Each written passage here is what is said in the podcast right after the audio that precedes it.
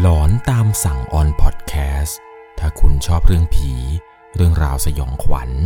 เราคือพวกเดียวกันครับ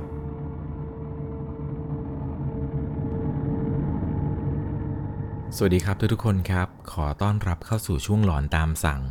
อยู่กับผมครับหนึ่ง หนึ่ง แอล ซี เรื่องราวความสยองขวัญใน อี พี นี้ที่ผมจะเล่าให้กับทุกคนได้รับฟังกันนะครับผมต้องบอกก่อนเลยว่ามันคือความเชื่อส่วนบุคคลเป็นความเชื่อที่มีมาอย่างยาวนานมากเกี่ยวกับมโนราเรื่องนี้ครับจะเป็นเรื่องที่คนทางภาคใต้เนี่ยจะรู้จักกันดีครับว่าคนที่จะไปเป็นนางรำมโนราหรือเป็นอะไรก็ตามที่เกี่ยวข้องกับมโนราเนี่ยอย่างน้อยๆครับก็คือต้องเป็นลูกเป็นหลานที่สืบทอดกันมาเป็นรุ่นๆเรื่องราวเรื่องนี้ครับที่ผมจะเล่าให้ฟังเนี่ยก็เป็นเรื่องที่ถูกส่งเข้ามาจากลูกหลานมโนราแท้ๆเลยยังไงนะครับใน อี พี นี้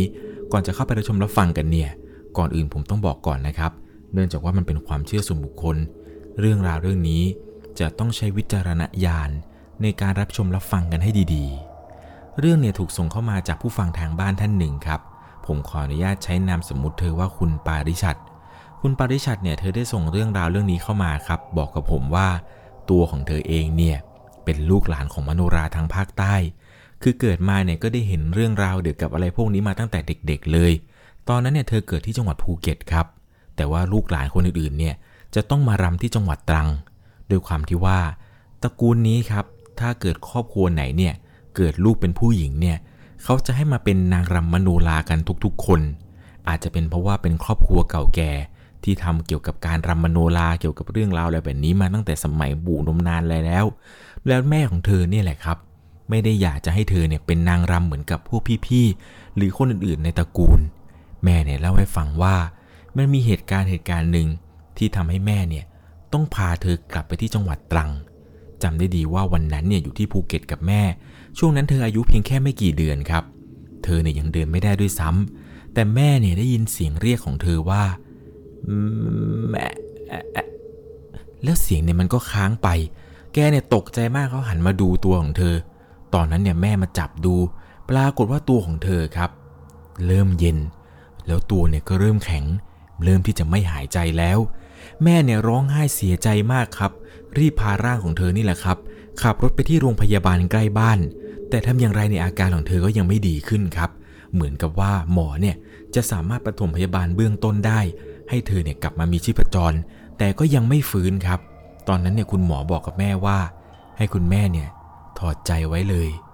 คุณพ่อเนี่ยรีบกลับมาจากที่ทำงานครับพอพ่อได้ยินเรื่องที่แม่เล่าให้ฟังว่า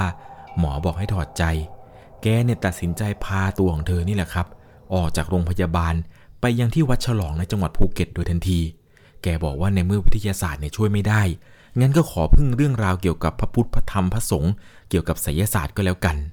ตอนนั้นเนี่ยคือทุกอย่างมันแย่ไปหมดเลยแหละครับตอนที่พ่อพาไปที่วัดเนี่ยอาการของเธอก็ยังไม่ดีขึ้นเลยตัวของเธอเนี่ยเริ่มซีดแล้วก็เย็นพอมาถึงที่วัดครับเหมือนกับจะมีป้าคนหนึ่งแกเดินมาถามแกก็มาดูเธออาการของเธอเนี่ยแล้วก็ถามว่าเอ้าเป็นอะไรเนี่ยเกิดอะไรขึ้นแล้วนี่มาทำอะไรกันเยอะแยะจังนางรำคนนั้นเนี่ยมาลำถวายด้วยเหรอแต่งตัวซะสวยเชียวแม่เนี่ยหันควับไปมองตาขวางใส่ป้าคนนั้นเลยแหละครับในสิ่งที่ป้าคนนั้นพูดออกมาเนี่ยเหมือนกับป้าแกจะเห็นอะไรบางอย่างครับที่ตามพวกเขามาป้าคนนี้แกพูดประมาณว่ามีนางรำเนี่ยมากับพวกเขาด้วยแม่เนี่ยก็ตะโกนขึ้นเสียงดังเลยครับว่าเอาลูกกูมานะมึงไม่มีสิทธิ์เสียงเนี่ยดังรั่นเลยครับแม่เนี่ยเหมือนกับตะโกนด่าอะไรบางอย่างจนกระทั่งครับมีพระรูปหนึ่งเนี่ยได้เดินเข้ามาพอดีแกก็บอกครับว่าไอ้พระที่ห้อยคอของโยมอยู่น่ะเอาออกมาสิพ่อเนี่ยก็รีบถอดให้ครับแล้วก็ส่งพระให้ท่านทันทีท่านก็เอาพระที่ห้อยคอของพ่อนี่แหละครับไปแกว่งไว้ในน้ำแล้วแกก็ท่องคาถาบางอย่างเหมือนกับจะเสกน้ำมนต์หลวงพ่อเนี่ยก็บอกว่าอ่ะโยมเอาให้ลูกกินซะตอนนั้นครับพ่อของเธอเนี่ยก็เอาน้ำมนต์ที่หลวงพ่อเพิ่งจะเสกเนี่ยให้เธอกินพอกินไปได้สักพักหนึ่งเหมือนกับอาการจะเริ่มดีขึ้นดีขึ้นครับมันก็ยังไม่ใช่ว่ากินเข้าไปปุ๊บแล้วจะหายโดยทันทีอาการของเธอเนี่ยจะมาเริ่มดีก็ตอนที่มาถึงบ้านนี่แหละครับพอกลับมาถึงบ้านเนี่ยกลับกลายเป็นว่าเธอนั้นฟื้นขึ้นมาตอนนั้นเนี่ยเหลือเชื่อมากครับกับสิ่งที่พ่อตัดสินใจว่าพามาที่วัดดีกว่าถ้าในเมื่อวิทยาศาสตร์ช่วยไม่ได้อย่างน้อยในไสยศาสตร์เนี่ยหรือเรื่องราวเกี่ยวกับพุทธคุณอะไรต่างๆนั้นน่าจะเป็นอีกหนึ่งทางเลือกหรือเป็นอีกหนึ่งทางออก ที่ทำแล้วเนี่ยจะสบายใจพอเธอกลับมาปกติอะไรทุกอย่างหลังจากนั้นไม่นานครับแม่ก็รีบพาเก็บข้าวเก็บของกลับไปอยู่ที่จังหวัดตรังกันครั้งนี้เนี่ยที่กลับไปตรังนั้นก็คือไปยาวเลยครับไม่ได้มาอยู่ที่ภูเก็ตอีกแล้วเธอเนี่ยต้องย้ายโรงเรียนไปเรียนอยู่ที่นู่นด้วยเลยโรงเรียนที่เธอจะไปเข้าครับก็จะเป็นโรงเรียนประถมเป็นโรงเรียนวัดแถวบ้านด้วยว่าอาการของเธอนี่นะครับป่วยออดๆแอดๆอยู่ตลอดเวลาร่างกายเนี่ยก็อ่อนแอวิ่งก็ไม่ค่อยได้ขาเนี่ยมันจะอ่อนพันกันจนจะล้มพออายุหกขวบครับแม่บอกกับเธอว่าเธอเนี่ยต้องไปรำมโนราแล้วนะแต่การรำมโนราครับคือจะต้องไปรำในโรงเท่านั้นเขาจะเรียกว่าโรงมโนราในตอนนั้นเนี่ยโรงมโนรานะครับก็จะทำมาจากใบมะพร้าวเป็นหลังคาและเขาจะใช้ต้นเสาที่เป็นต้นไผ่เนี่ยเอามามัดรวมกันเป็นเสาผืนเนี่ยก็จะใช้ใบมะพร้าวนั่นแหละครับรองนั่งแล้วก็ใช้ผ้าสีขาวลวดลายแบบแปลกๆรองนั่งกันอีกทีตรงนั้นเนี่ยมันจะมีหิ้งหน้าหิ้งเนี่ยจะมีเสาต้นใหญ่หิ้งตรงนั้นเนี่ยเขาจะวางเสิร์ธเอาไว้รูปร่างของเสิร์ธเนี่ยก็จะคล้ายๆกับชฎาครับแต่เขาเรียกกันว่าเสิร์ธตอนที่มาถึงยังที่โรงมโนรานี่นะครับแม่เนี่ยก็ได้บอกกับคนคนหนึ่งไปว่าจะพาลูกสาวมารำปล่อยรำปล่อยในที่นี้ครับก็คือเป็นการพิธีสำหรับผู้หญิงที่เกิดมาเป็นลูกหลานมโนราแล้วไม่อยากจะรำมโนรานี่แหละครับเพื่อบอกกับตาพานแล้วก็นางมโนราว่าตนเนี่ยจะไม่รำพวกเขาจะได้ไม่ต้องมายุ่งกับเราตอนนั้นเนี่ยแม่ก็บอกไปนี่แหละครับว่าพามารำปล่อยเขาก็โอเคเขาก็บอกว่าได้ได้งั้นไปแต่งตัวแล้วก็นั่งรอข้างในนะแม่ก็พาไปแต่งตัวครับแล้วก็นั่งรอระหว่างที่นั่งรอจำได้ว่าตอนนั้นเนี่ยมันมีกลิ่นหอมๆเป็นกลิ่นหอมที่เตะจมูกมากกลิ่นเนี่ยมันจะหอมๆเย็นๆพอสักพักหนึ่งครับในระหว่างที่กำลังนั่งรออยู่นี้เธอเนี่ยก็นั่งอยู่ข้างๆแม่เธอก็ได้เห็นครับว่า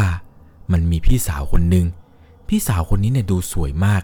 เขาลุกขึ้นไปรำพี่สาวคนนี้ครับเขาสวมชุดมโนราที่ไม่เหมือนกับคนอื่นๆไม่เหมือนกับที่เธอใส่ด้วยซ้ำโดยปกติแล้วหางกับชุดเนี่ยจะเป็นลูกปัดแต่ชุดของผู้หญิงคนนั้นครับที่กำลังขึ้นรำนี้เป็นชุดผ้าล้วนหางของมโนราของพี่เขาก็เหมือนกับหางนกของพวกนกกินรีที่เคยเห็นในหนังสือจริงๆปีกที่ติดกับชุดพี่เขาเนี่ยเหมือนกับจะไม่ใช่ปีกที่สวมธรรมดาคล้ายกับว่าพี่สาวคนนี้เนี่ยเขามีปีกจริงๆเธอก็เลยสะกิดแม่ครับแล้วก็เอามือเนี่ยชี้ไปทางพี่คนนั้นที่กำลังรำอยู่แล้วก็บอกกับแม่ครับว่าแม่แม่พี่เขาสวยจังอะรำเก่งมากด้วยสวยมากเลยแม่เนี่ยหันมามองหน้าเธอแล้วก็เงียบไม่ได้พูดอะไรครับเธอก็พยายามบอกกับแม่แม่พี่เขารำเก่งเนาะรำเก่งแม่เนี่ยก็ยังคงไม่พูดกับเธอครับแม่ได้แต่นั่งก้มหน้าตอนนั้นเนี่ยเธอก็ดูพี่เขารำไปเสร็จปุ๊บเนี่ยเหมือนกับพี่แกครับก็หยุดรำแล้วก็ค่อยๆเดินออกมาหลังจากที่พี่เขารำจบครับครั้งนี้เนี่ยเหมือนกับจะมีครูหมอโนราหรือใครสักคนนี่แหละกำลังเริ่มท่องกลอนทำพิธีแกก็ท่องไปครับตามบทบริกรรมคาถาอะไรต่างๆหลังจากที่เขาเริ่มท่องกลอนกันเนี่ยก็เริ่มการทำพิธีรำมโนราครับเธอก็ได้เห็นพี่สาวคนนั้นเนี่ยเดินมาหาเธอเดินมุ่งตรงมาที่เธอนี่แหละครับแล้วก็ถามเธอว่าให้พี่ช่วยจับหนูรำไหมหนูยังรำไม่เป็นนี่นาเธอเนี่ยก็พูดคำว่าโอเคได้ค่ะได้ค่ะแม่เนี่ยหันควับมาหาเธอแล้วก็ถามครับว่าลูกคุยกับใครแต่เธอเนี่ยไม่ได้ตอบกับแม่นะครับเธอเพียงแต่ว่ายิ้มแล้วก็พยักหน้าสรุปตอนนั้นครับทุกคนเนี่ยตกใจกันมากที่เห็นเธอรำด้วยความที่ว่าเธอเป็นเด็กครับก็ไม่ค่อยจะรู้ภาษีภาษาอะไรมากเธอเนี่ยลุกขึ้นไปรำตามคำชวนของพี่ผู้หญิงคนนั้นแต่มันน่าแปลกมันแปลกตรงที่ว่าผู้หญิงคนที่เธอเห็นที่มาชวนบอกเธอว่าให้พี่จับหนูรำไหมเนี่ยคนอื่นๆในพิธีตอนนั้นไม่มีใครเห็นครับมีเพียงแต่เธอเนี่ยที่เห็นอยู่คนเดียวตอนนั้นเนี่ยเธอบอกว่าพี่แกเนี่ยทั้งจับมือเธอทั้งจับแขนจับอะไรรำไปพี่คนนี้เนี่ยคอยบอกเธอทุกท่วงท่าตอนนั้นเนี่ยทุกคนชมเธอบอกว่าเธอเนี่ยรำสวยมากๆไม่เคยรำจริงๆหรอเธอก็บอกว่าไม่ค่ะไม่เคยรำจริงๆแต่ว่ามีคนสอนหนูเขาบอกหนูทุกขั้นตอนเลยทุกคนตอนนั้นเนี่ยก็ต่างงงกันครับว่าใครเป็นคนสอนเธออะไรยังไงกับสิ่งที่เธอพูดเนี่ยมันดูไม่ค่อยแบบสมเหตุสมผลมากนักเท่าไหร่พอทุกคนตอนนั้นเนี่ยเห็นเพียงแต่ว่าตัวของเธอนี่แหละครับ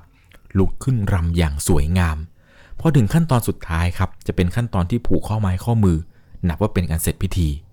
คนเฒ่าคนแก่เนี่ยก็บอกว่าหลังจากนี้นะตอนอายุยี่สิบเอ็ดปีก็ให้มารำอีกรอบหนึ่งนะพอจบพิธีไปนับตั้งแต่วันนั้นเหมือนกับเป็นจุดเริ่มต้นครับเป็นจุดเริ่มต้นของการเห็นผีเห็นวิญญาณแล้วก็เห็นอะไรแปลกๆในชีวิตเธอจำได้ดีว่าพอกลับมาจากพิธีในวันนั้นกลับมาถึงบ้านเธอนั้นไปเห็นครับว่าตรงศาลตายายตรงหน้าบ้านเนี่ยเห็นมีผู้หญิงกับผู้ชายแก่ๆยืนอยู่ข้างๆศาลเธอเนี่ยเดินผ่านไปแล้วก็มองครับว่าตายายคู่นี้เนี่ยเป็นใครกันแต่ว่าตายายคู่นี้นั้นเขายืนนิ่งๆตัวเขาเนี่ยจะมืดๆดำๆค้ำๆเธอเนี่ยเห็นตั้งแต่วันแรกที่กลับมาถึงบ้านเลยจำได้ดีเพราะว่าเธอเนี่ยนั่งติดตรงฝั่งหน้าต่างรถของแม่เนี่ยขับเคลื่อนผ่านเข้าไปในรั้วมันจะต้องผ่านศาลตายายเธอเห็นตายายคู่นี้นี่แหละครับยืนอยู่ตรงนั้นและรถของแม่เนี่ยก็พาไปจอดในตรงแถวๆใกล้ๆกับทางเข้าของบ้านเธอก็เดินลงเข้าไปในบ้านครับโดยที่ไม่ได้บอกอะไรใครแต่มันน่าแปลกคือพักหลังๆมาเนี่ยเธอเริ่มเห็นคนเดินไปเดินมาอยู่ในบ้านตอนเวลากลางคืนแล้วก็เริ่มเห็นอะไรหลายๆอย่างจนเธอเนี่ยเริ่มรู้สึกหวาดกลัวครับกับสิ่งที่เห็นเธอบอกว่าตกกลางคืนเธอมักจะเห็นคนแก่สองคนนี่แหละครับเป็นตายายเดินไปเดินมาอยู่รอบบ้านนำซ้ำเวลาไปเที่ยวต่างถิ่นต่างที่ยิ่งเวลาขับรถผ่านข้างทางตรงจุดที่มันเป็นโค้งเป็นภูเขาเนี่ยเธอมักจะได้เห็นเป็นเหมือนกับวิญญาณคล้ายๆกับผู้สัมภเวสียืนตลอดสองข้างทางเหมือนกับว่าพวกวิญญาณพวกนี้ตั้งใจที่จะปรากฏตัวให้เธอเห็นคล้ายๆกับเหมือนพวกมันจะรู้ว่าเธอเนี่ยสามารถเห็นพวกเขาได้จนกระทั่งเนี่ยเธอเห็นอะไรหลายๆอย่างมากขึ้นจากความกลัวมันเริ่มเป็นความชินจนตอนนั้นเนี่ยเรียนถึงชั้นม.สาม เรียกได้ว่าช่วงนั้นนี่แหละครับเป็นช่วงหัวเลี้ยวหัวต่อเลยโรงเรียนมัธยมตอนนั้นของเธอเนี่ยมันค่อนข้างที่จะเฮี้ยนมากเรียกได้ว่ามันมีผีแทบจะทุกจุดของโรงเรียนซึ่งโรงเรียนที่เธอไปเรียนนี่แหละครับแบ่งออกเป็นสามโซนตามการวางศาลที่จะวางไว้คือโซนหน้าโรงเรียนก็จะมีศาลหนึ่งศาลโซนป่าก็จะมีหนึ่งศาลแล้วก็โซนหลังโรงเรียนครับก็จะมีอีกหนึ่งศาล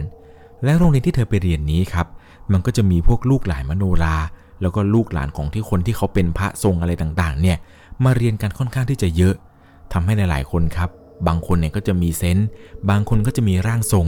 ซึ่งนอกจากตัวเธอแล้วพวกเพื่อนๆคนอื่นๆที่เรียนด้วยกันในโรงเรียนเนี่ยเขาจะสามารถติดต่อสื่อสารอะไรกับพวกดวงวิญญาณรวมไปถึงการเห็นแบบสิ่งที่ไม่ควรจะเห็นเพื่อนของเขาหลายๆคนครับที่เป็นร่างทรงเนี่ยมักจะบอกกับเธอเสมอครับว่าตัวของเธอเนี่ยโชคดีนะที่มีมโนราคอยคุ้มหัวไม่ต้องมาลำบากทรงรับของต่อจากคนในบ้านแบบพวกเขาเธอเนี่ยก็ได้แต่ยิ้มให้พวกเพื่อนๆครับเธอเนี่ยไม่ต้องรับภารกิจก็จริงแต่แต่เธอต้องเห็นผีเห็นวิญญาณเนี่ยไปตลอดเลยจนกระทั่งมีอยู่วันหนึ่งครับเพื่อนของเธอเนี่ยตอนที่กำลังนั่งเรียนกันอยู่อยู่ดีๆครับในช่วงตอนพักกลางวัน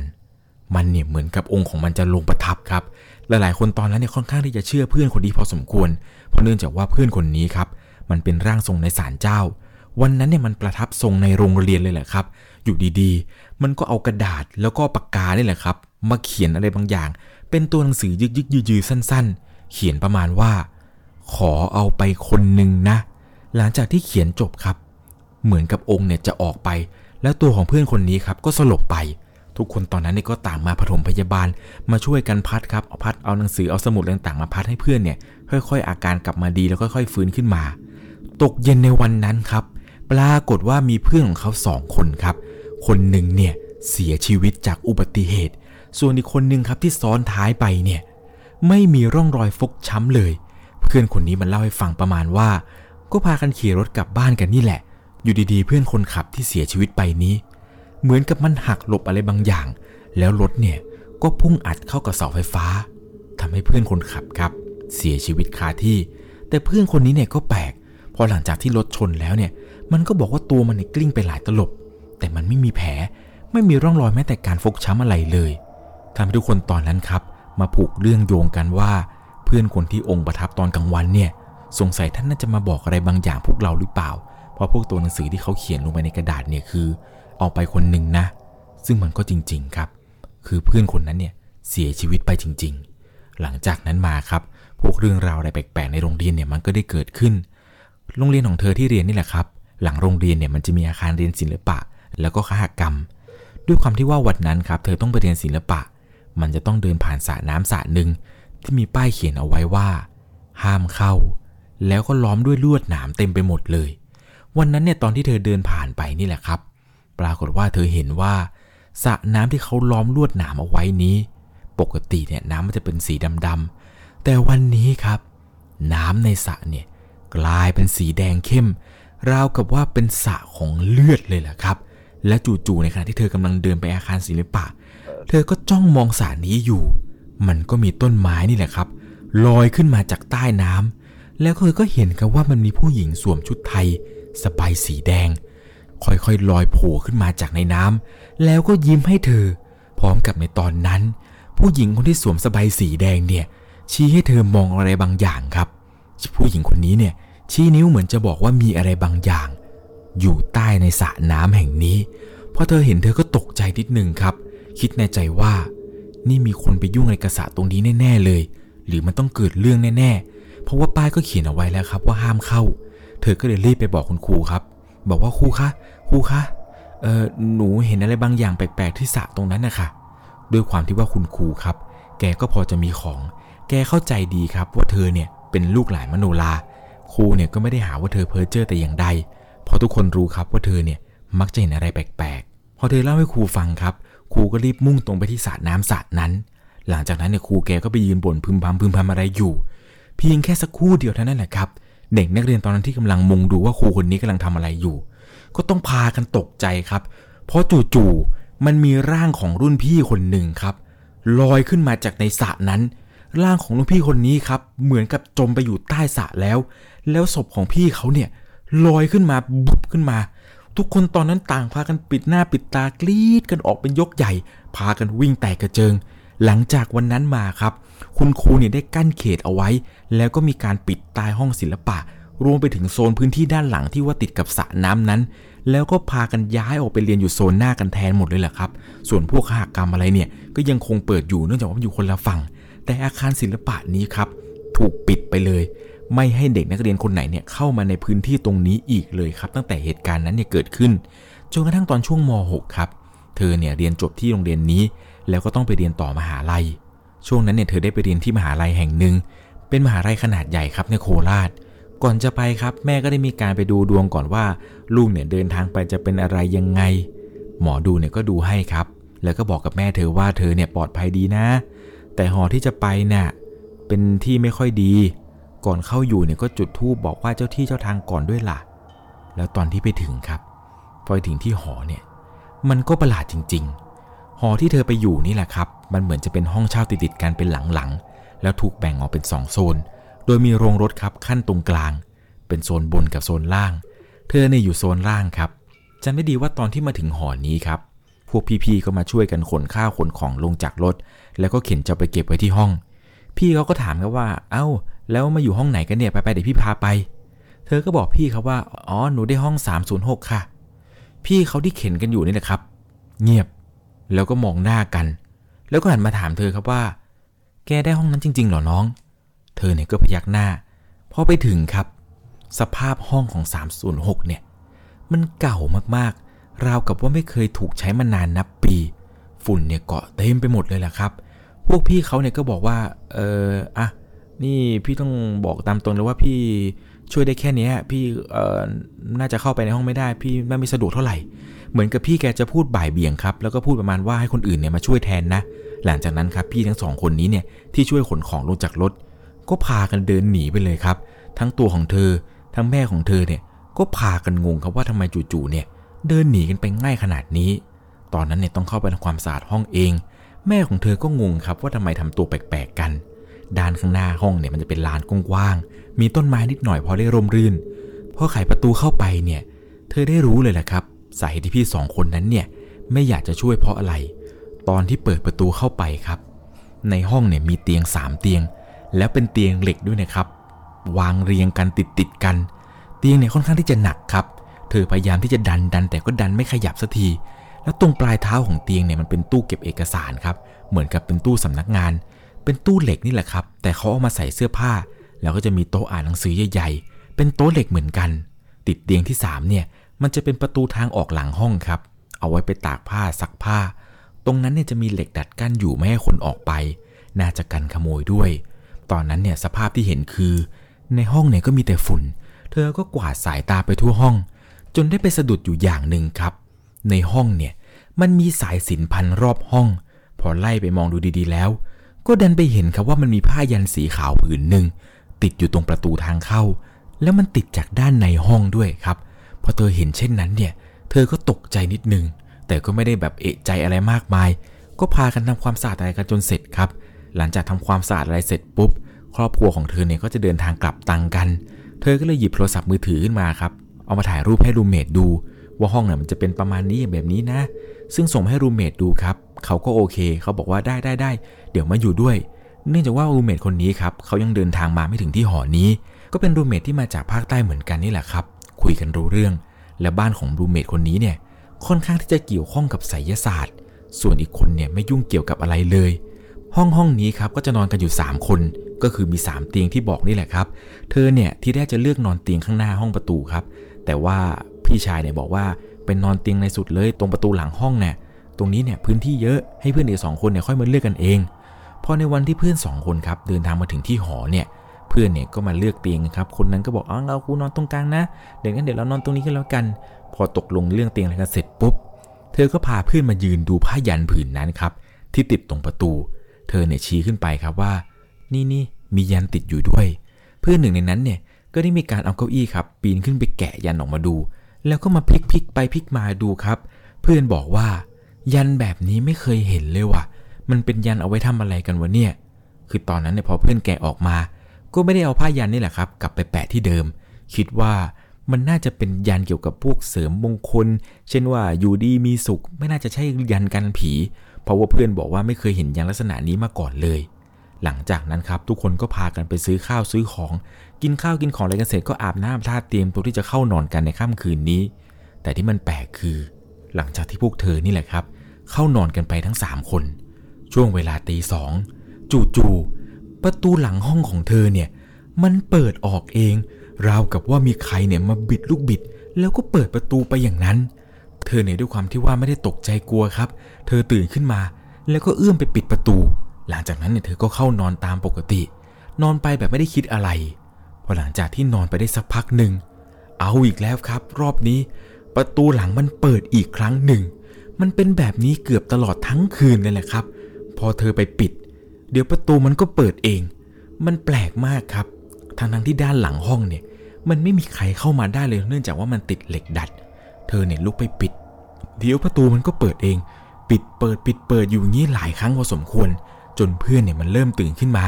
มันก็ถามเธอครับว่าจะเปิดจะปิดห้องอีกนานไหมทำไมไม่นอน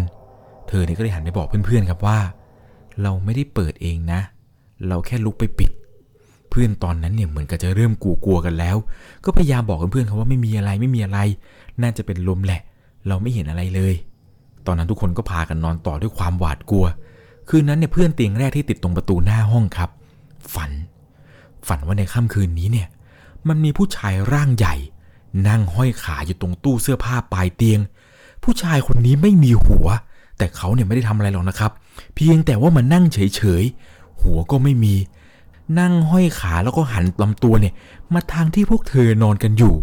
เขาแค่มานั่งเฉยๆแต่คืนต่อมาเนี่ยมันก็ฝันอีกครับรอบนี้ผู้ชายที่ไม่มีหัวคนนั้นที่เห็นในคืนแรกเนี่ยผู้ชายคนนี้มาบีบคอมันแบบบีบแรงมากจนหายใจไม่ออกตื่นขึ้นมาเนี่ยคอของเพื่อนครับมีรอยแดงคล้ายๆกับรอยโดนบีบคืนถัดมาครับเตียงของพวกเธอทั้งสามคนเนี่ยเหมือนกับจะโดนกระชากในขณะที่พวกเธอกำลังนอนอยู่บนเตียงเหมือนกับมีใครเนี่ยลากเตียงเธอครับเสียงดังกึดกึดเธอเนี่ยตกใจมากครับเพราะว่าเตียงนี้เนี่ยมันหนักจริงๆถ้าเพื่อนจะแกล้งเนี่ยเป็นไปไม่ได้เลยเพราะขนาดเธอลากเตียงเปล่าๆเนี่ยเตียงมันยังไม่ขยับเสียงเตียงที่เป็นเตียงเหล็กเนี่ยมันขูดกับพื้นเสียงดังเอี๊ยดเอี๊ยดจนเธอเนี่ยสะดุ้งตื่นขึ้นมาแล้วก็ได้สังเกตครับว่าเตียงของเธอเนี่ยมันเอียงไปจริงๆถ้าเทียบกับเตียงเพื่อนอีกสองคนแล้วแล้วก็เตียงของเธอเนี่ยมันเอียงแบบเอียงทางขวานิดๆเธอก็พยายามดันเตียงกลับครับแต่ดันอย่างไรก็ดันกลับไม่ได้เพราะมันหนักสุดๆเลย ปรากฏว่าเธอก็ต้องนอนไปทั้งแบบนั้นนั่นแหละครับวันรุ่งขึ้นเนี่ยเธอตื่นขึ้นมาก็มานั่งอ่านหนังสือด้วยกันกับเพื่อนอีกสองคนในขณะนั้นเนี่ยระหว่างที่กำลังอ่านอยู่เธอได้ยินเสียงเรียกชื่อเพื่อนเตียงตรงกลางผมขออนุญาตใช้นามสมมุติว่าฝ้ายกันแล้วกันนะครับตอนนั้นเนี่ยเหมือนกับจะมีเสียงแว่วขึ้นมาในขณะที่ทั้งสามคนเนี่ยกำลังอ่านหนังสือกันอยู่เสียงเนี่ยดังว่าฝ้ายทุกคนตอนนั้นต่างพากันมองหน้าแต่ประสบการณ์ในทุกๆคืนที่พวกเขาเจอเนี่ยสอนให้พวกเธอได้รู้ครับว่าถ้าได้ยินเสียงอะไรต่างๆแปลกๆอย่าขานรับทุกคนตอนนั้นพยายามหาต้นตอของเสียงกันว่าเป็นเสียงของใครแต่ก็ไม่เจอครับสักพักหนึ่งจากเสียงเรียกที่ชื่อว่าฝ้ายเนี่ยมันก็ได้กลายเป็นเสียงร้องไห้ครับเป็นเสียงร้องฮือฮือพวกเธอเนี่ยก็ทำเป็นไม่สนใจจนเสียงเรียกเสียงร้องต่างๆมันก็ค่อยเงียบไปตกดึกในคืนนี้พวกเธอเนี่ยเจอเรื่องที่มันหนักกว่าทุกๆคืนที่ผ่านมาจำได้ดีว่าช่วงเวลาประมาณตีสองมันมีเสียงเปิดประตูแล้วก็เสียงปิดประตูครับดังปังทำเอาเธอเนี่ยสะดุ้งตื่นขึ้นมาเพราะว่ามันผิดปกติแต่ความผิดปกติในครั้งนี้คือรอบนี้เนี่ยจากเมื่อก่อนที่เคยได้ยินเสียงเปิดประตูแล้วเธอต้องไปปิดกลายเป็นว่าจบจากเสียงปิดประตูดังปังเธอได้ยินเสียงเครื่องดนตรีเป็นเสียงเครื่องดนตรีที่เพราะมากๆอธิบายไม่ถูกครับว่าเครื่องดนตรีนี้เนี่ยมันเล่นเพลงอะไรแต่เสียงเครื่องดนตรีที่ได้ยินเนี่ยเหมือนกับจะเล่นเพลงเพลงหนึ่งทางอีสานเพราะเธอพยายามจับจังหวะจับทำนองดูแล้วเหมือนกับจะมีเสียงพวกซอเสียงแคนเสียงวูดเหมือนกับจะเป็นการแห่ขบวนอะไรใหญ่ๆคล้ายๆกับมีการแห่ขบวนอะไรบางอย่างที่อยู่ข้างนอกห้องตอนนั้นเนี่ยเธองงมากครับกับเสียงดนตรีที่ได้ยินคิดในใจว่าเวลานี้เนี่ยใครมาซ้อมดนตรีอะไรกันด้วยความอยากรู้อยากเห็นครับเธอก็เลยเปิดประตูออกไปตอนพยายามที่จะเปิดครับเพื่อนคนนึงเนี่ยมันตะโกนขึ้นมาว่ามึงอย่าเปิดอย่าเปิดนะเว้ยน่ากลัวน่ากลัวอย่าเปิดมึงลงมานอนลงมานอนต่อเธอก็เลยไม่ได้เปิดครับเธอก็เลยไม่รู้ว่าไอเสียงดนตรีที่ได้ยินเนี่ยมันเป็นเสียงของอะไรเธอเนี่ยกะจะเปิดให้ไปรู้แล้วรู้รอดเลยครับกับสิ่งที่พวกเธอเนี่ยกำลังเจอกันจะได้รู้สักทีครับว่ามันเป็นคนหรือผีที่มาแกล้งให้วุ่นวายไปหมดเธอก็เลยบอกกับเพื่อนอีกสองคนครับว่ามึงกูอยากจะรู้ว่ากูอยากรู้จริงๆว่ามันคืออะไรกูขอแง้มๆดูก็ได้ไม่เปิดแบบหมดก็ได้เพื่อนเนี่ยก็ไม่อยากจะคุยกับเธอแล้วล่ะครับเพื่อนเนี่ยตัดสินใจคุมโปงไปตัวของเธอนี่แหละครับไปเปิดประตูแง้มๆแล้วก็เอาตาเนี่ยแหละครับไปส่องดูปรากฏว่าสิ่งที่เธอได้เห็นเนี่ยมันเป็นขบวนแห่จริงๆครับเป็นขบวนแห่ผู้ชายร่างใหญ่แบบกล้ามเป็นมัดๆสวมโจงกระเบนไม่ใส่เสื้อขบวนแห่เนี่ยยาวมากและเธอก็ได้เห็นครับว่าพวกผู้ชายที่กล้ามโตๆนี้มันแบกเสลี่ยงอยู่บนเสลี่ยงเนี่ยมีผู้หญิงคนหนึ่งที่นั่งอยู่บนนั้นแล้วก็หันหน้ามาตรงกับเธอพอดีเหมือนกับว่าผู้หญิงบนเสลี่ยงครับจะเห็นว่าเธอเนี่ยกำลังแอบมองอยู่เขาเหมือนกับจะสั่งให้ขบวนเนี่ยหยุดเดินตอนนั้นเนี่ยเธอช็อกแต่ได้สังเกตดีๆครับทุกคนในขบวนรวมไปถึงผู้หญิงคนนั้นเนี่ยไม่มีหัวสักคนเลยตอนนั้นเนี่ยเหมือนกับว่าพอขบวนเสด็จเนี่ยหยุดปุ๊บร่างทุกร่างตอนนั้นครับหันตรงมาที่เธอแล้วมันก็มีเสียงหวานๆเย็นๆพูดขึ้นมาว่าถ้ามองงั้นหรืออยากไปด้วยกันหรืออย่างไรเฮ้อเฮ้อเฮ้อพอหลังจากสิ้นเสียงจบปุ๊บขบวนแห่ที่เธอเห็นเนี่ยมันก็พากันเดินแห่ต่อแล้วหลังจากนั้นเนี่ยเธอก็ไม่เจออะไรอีกเลยประตูเนี่ยก็ไม่ปิดไม่เปิดแล้วสืบไปสืบมาครับคนเฒ่าคนแก่บอกว่าตรงนั้นเนี่ยมันเป็นลานประหารเก่าเห็นกันมานักต่อนักแล้วบางคนเนี่ยเปิดออกไปดูแล้วก็เจอเรื่องแปลกๆจนบางครั้งเนี่ยเสียชีวิตหรือเกิดอุบัติเหตุแปลกๆมานับไม่ถ้วนแล้วที่ตรงนี้เนี่ยเขาเล่ากันว่ามันเคยเป็นลานประหารเก่าพวกที่เธอเห็นว่าตัวใหญ่ๆไม่มีหัวเนี่ยน่าจะเป็นพวกนักโทษที่ถูกประหารไปตอนนั้นเนี่ยเธอบอกว่าเธอกลัวเหมือนกันแหละครับแต่ด้วยความที่ว่าเห็นผีเห็นอะไรมาเยอะนักก็ไม่ค่อยจะกลัวมากนักเท่าไหร่จนกระทั่งจนเธอครับอายุยี่สิบเอ็ดปีเธอก็ได้มีการกลับไปที่โรงมโนราอีกครั้งตามคำพูดที่หมอโนราเนี่ยเคยพูดเอาไว้ครับเพราะถ้าเธออายุยี่สิบเอ็ดปีแล้วให้กลับมาที่นี่อีกครั้งหนึ่งพอเธอไปถึงที่นั่นปรากฏว่าในระหว่างที่กำลังนั่งรอเธอเนี่ยได้ยินเสียงพี่สาวคนหนึ่งเป็นเสียงที่คุ้นเคยเหมือนกับว่าเธอจะเคยได้ยินมาในตอนเด็กเสียงพี่สาวคนนี้เนี่ยพูดประมาณว่ามาแล้วหรอ พี่รอนานเลยเธอเนี่ยได้หันไปตามที่มาของเสียงก็ได้เห็นครับว่ามีพี่สาวคนนั้นนั่นแหละคนเดียวกันกับที่เธอเห็นตอนเด็กๆแกเนี่ยยืนยิ้มให้อยู่ตรงข้างเสามโนราตอนทำพิธีเนี่ยแกก็อยู่ข้างเธอไม่เว้นห่างเลยแกเนี่ยบอกว่าเจออะไรมาเยอะสินะแต่หนูเนี่ยไม่ได้เหมือนตอนเด็กๆแล้วนะเธอเนี่ยได้แต่เงียบแล้วก็ยิ้มอย่างเดียวตอนที่สวมเสื้อครับพี่แกเนี่ยก็มองเฉยๆแล้วก็เดินวนไปวนมารอบตัวเธอพอใกล้จะรำพี่สาวคนนี้เนี่ยก็ถามอีกว่าให้พี่จับรำแบบเมื่อก่อนอีกไหมเธอเนี่ยไม่ได้ตอบอะไรเพียงแต่พยักหน้าเห็นพี่สาวคนนี้ครับยิ้มเหมือนจะดีใจแล้วพี่สาวคนนี้ครับก็มาจับเธอรำรำเสร็จเนี่ยก็เอาเสื้อออกเธอเนี่ยเห็นว่ามโนราคนนั้นเนี่ยทำหน้าเศร้าๆเหมือนกับไม่อยากให้เธอเนี่ยมารำปล่อยในขณะที่เหมือนกับว่าคนทำพิธีครับกำลังจะเอาเสื้อออกเธอเนี่ยก็ปัดมือคนที่เอาเสื้อออกและหลังจากนั้นครับเธอหันไปมองพี่สาวคนนั้นแล้วก็พูดประมาณว่าจะทำหน้าเศร้าทำไมแกก็บอกว่าหลังจากนี้จะไม่ได้เจอกันแล้วก็เลยเศร้าแกบอกว่าแกรักลูกหลานของแกทุกคนไม่เคยอยากจะเอาใครไปทั้งนั้นแกเนี่ยบอกว่าแกเนี่ยรักเธอมากคอยปกป้องดูแลมาตั้งแต่เด็กฝากบอกแม่ด้วยนะเพราะในจังหวะที่เธอปัดมือคนเอาเสื้อออกนี่แหละครับในจังหวะนั้นเนี่ยเสื้อก็ถูกดึงออกจากหัวเธอไปพอดีพอเสื้อออกจากหัวปุ๊บพี่สาวคนนั้นเนี่ยหายไปต่อหน้าต่อตาเธอเลยเธอก็พยายามเรียกพยายามมองหาอีกครั้งหนึ่งแต่ก็ไม่เห็นไม่ได้ยินเสียงอะไรตอบกลับมาก็ถามกับพวกครูหมออะไรต่างๆครับว่ามีใครเห็นพี่ผู้หญิงคนนี้ไหมแต่ในตอนนั้นเนี่ยไม่มีใครเห็นเลยแหละครับทุกคนเนี่ยบอกกับเธอว่าเธอเนี่ยมีพฤติกรรมแปลกๆเหมือนกับจะชอบคุยคนเดียวตอนนั้นหลังจากที่ไม่เห็นพี่สาวคนนั้นแล้ว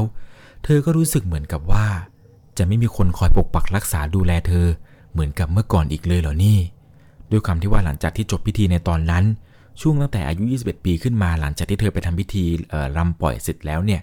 เธอก็ไม่เคยได้เห็นพี่สาวคนนั้นอีกเลยแหละครับเธอเนี่ยเชื่อว่าตลอดช่วงอายุที่ผ่านมาตอนเธอเด็กๆเนี่ยพวกเรื่องราวร้ายๆวิญญาณสัมภเวสีอะไรต่างๆเนี่ยไม่กล้ามาทำอะไรเธอเพราะว่ามีพี่สาวมโนราคนนี้นี่แหละครับที่คอยปกปักรักษาเธอเอาไว้เรื่องราวเรื่องนี้ครับผมต้องบอกเลยว่า